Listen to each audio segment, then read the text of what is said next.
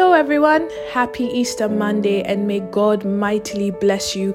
I hope you've had a lovely Easter weekend. It has been a great, wonderful moment just to reflect and meditate with Jesus Christ, understanding the Word, understanding the mystery of His death and His resurrection, and appreciating it so that it can manifest in our lives. I hope that you're all well. Welcome once again to another verse of the day, and I ask you, please, please share, subscribe, spread this word around so that we can spread the word of God to those we love and care about, to our friends, to our families, to those we know, and to our territory that we serve in, so that we can have God known in this world. The verse of today comes from the lovely book of Philippians, chapter 3, and I'll be reading verse 10 through the Passion Translation. Heavenly Father, thank you for this platform. Thank you for the verse of today, and I thank you for the listener. I ask that you bless them mightily, and as it is written, they are blessed and favored. May they actually manifest this in their life. Jesus Christ, we thank you that through this Easter period we have come to understand the hidden wisdom of God, His mighty love for us, and what it means to have the power of resurrection in our lives.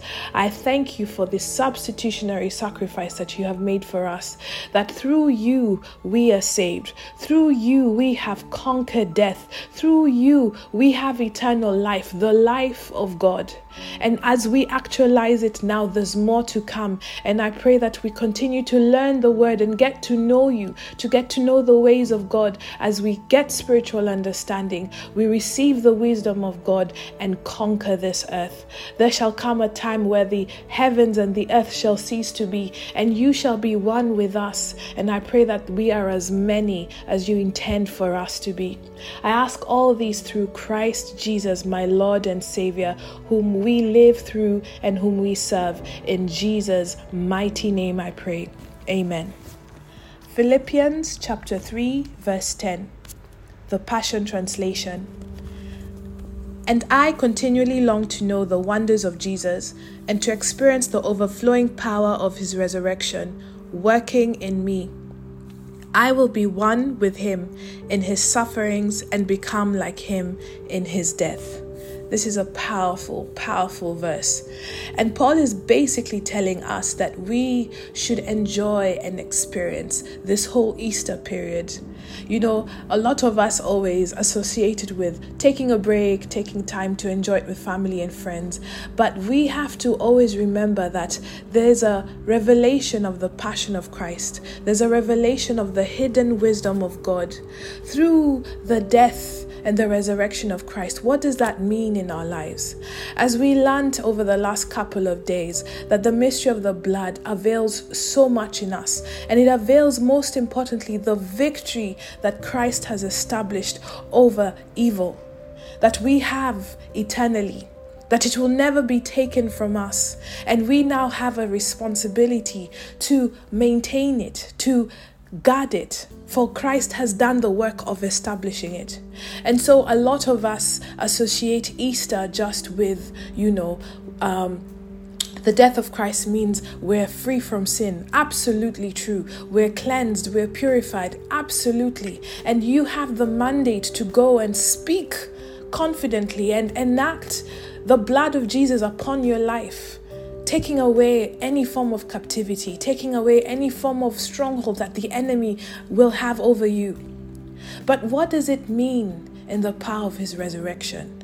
What does it mean when we come out anew? God sent Jesus to save us from sin. As we know in the Garden of Eden, God had warned Adam and Eve that if they ate from the tree of life, they would surely die. And so that tells us that death was brought in by God. And the fact that death was brought in by God, it meant that eating from the tree of life separated us, not only physically in the flesh, but also in the spirit from God. And that is what Satan wanted. And the disobedience we manifested in the Garden of Eden gave power to death. And Satan now uses even death to ensure we're completely separated from God. There are lots of people in this world who are unbelievers. And some of them end up dying without knowing who God is, without even believing in His word, and without even confessing and accepting the gift of salvation in their lives. And we do not want this to continue. We need to have salvation in this world so that everyone knows the fact that Jesus died for us is a powerful, great, great thing that saves us eternally. In John 3:16 it says, "For God loved the world that he sent Christ to us." So whoever who believes in him shall not only perish, shall not perish, sorry, but have eternal life. Which means he's taking away the law that he had placed in the book of Genesis that we will not perish.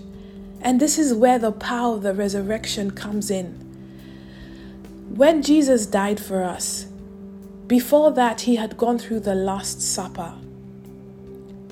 And sin is always linked to death. Jesus was born without sin, and so death had no stronghold over him because he was sinless. But as soon as the Last Supper happened, where the mystery of interpenetration occurs, where Jesus gives us his life and he receives our sin. He becomes Adam. Two become one. Enabled death now to justifiably, legally seek for Christ. And so Jesus has to acquire sin in order for him to die. And when he dies, he is buried. He goes into the grave. The grave is a spiritual doorway into the spirit realm. And in the grave, Jesus enters the land of the Hades, the land of the dead, where he preaches the gospel, where the bosom of Abraham is. And he preaches to the saints of the old. And when the hidden wisdom of God is revealed, the Holy Spirit comes to the land of Hades and resurrects Christ, bringing him back to earth and taking him into heaven. And in all this, we see the wisdom of God because Jesus ends up conquering death. O death, where is your sting? And so Jesus conquered death and gave us life. The life of God is in us, it was given to us in the Last Supper. And when Jesus conquered death, it was not only Him conquering the death, it was also us conquering death because He is in us and we are in Him. The exchange happened at the Last Supper.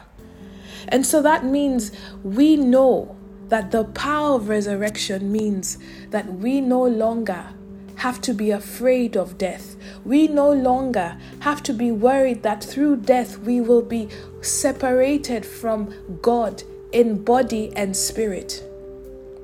But we, however, have conquered death. And so, this physical ceasing to exist, where the spirit leaves the body, is only a gateway for us to be with our Lord and Savior. We no longer have to worry what happens next because God has told us you have eternal life. And then the time shall come where there will be the sound, and the archangel shall announce the presence and the coming of Christ, and Jesus shall appear with the blink of an eye. Those who are dead will arise, and they will either have their new bodies or they'll have their old bodies and those who are alive will go up to be with Christ. And so God is telling us that death is only a stage to Him, death is only a doorway to Him. The power that death had because of sin ceases to exist because God conquered death through the resurrection of Jesus Christ. Which means that if there's anything that is dead in your life, if there's anything that is so great in your life that is for your destiny, that was once taken from you, that ceased to exist, that was buried through witchcraft, through the enemies, through your carelessness, your ignorance, that the enemy used that to bury and hide from you as we know like in the book of in, in, the book of joshua jericho had treasures and joshua told them take the treasures that have been stolen. In isaiah jesus tells us that he will give us the treasures that have been taken by the dark forces. And so it means that if there's anything in your life that was once dead be it your manifestation of your destiny, be it your job, be it your family, your relationships, your health, your physical well being, your spiritual life. God is telling you through the power of resurrection, it lives. And not only does it live, it lives that there's a new body, it lives that the old body can receive it. And so you can manifest the power of resurrection now in your life. Go into your altar prayer room and have a conversation with God, saying that you realize the manifestation of the resurrection of His power in your life. For not only did He did do it, you did it through Him. And so you acknowledge it, you embrace it, you receive it.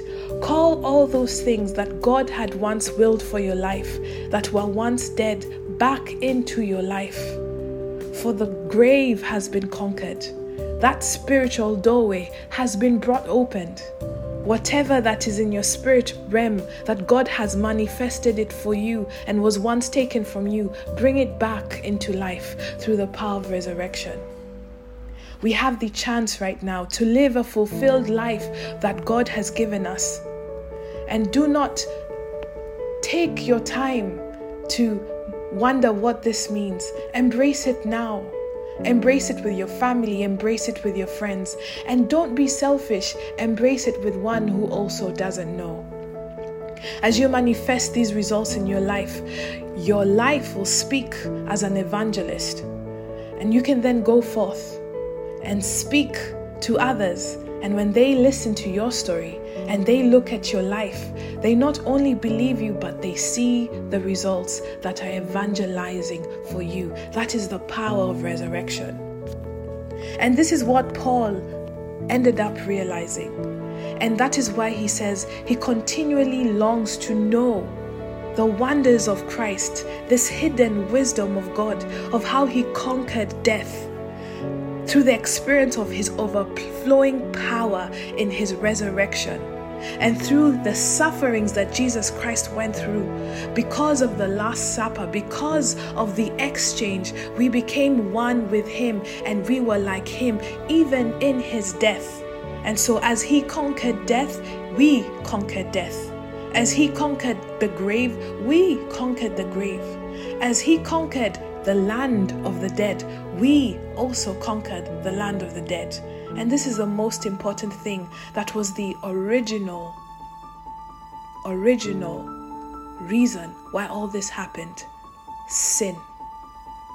Jesus has conquered sin, and that means we have also conquered sin. And I pray that you're able to realize this wonderful revelation that Jesus has brought upon us through Easter and through his resurrection. Go forth, embrace the power that God has bestowed upon you in this resurrection.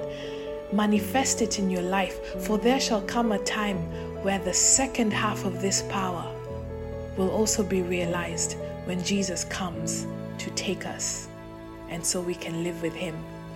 Be blessed and have a lovely Easter Monday. Amen.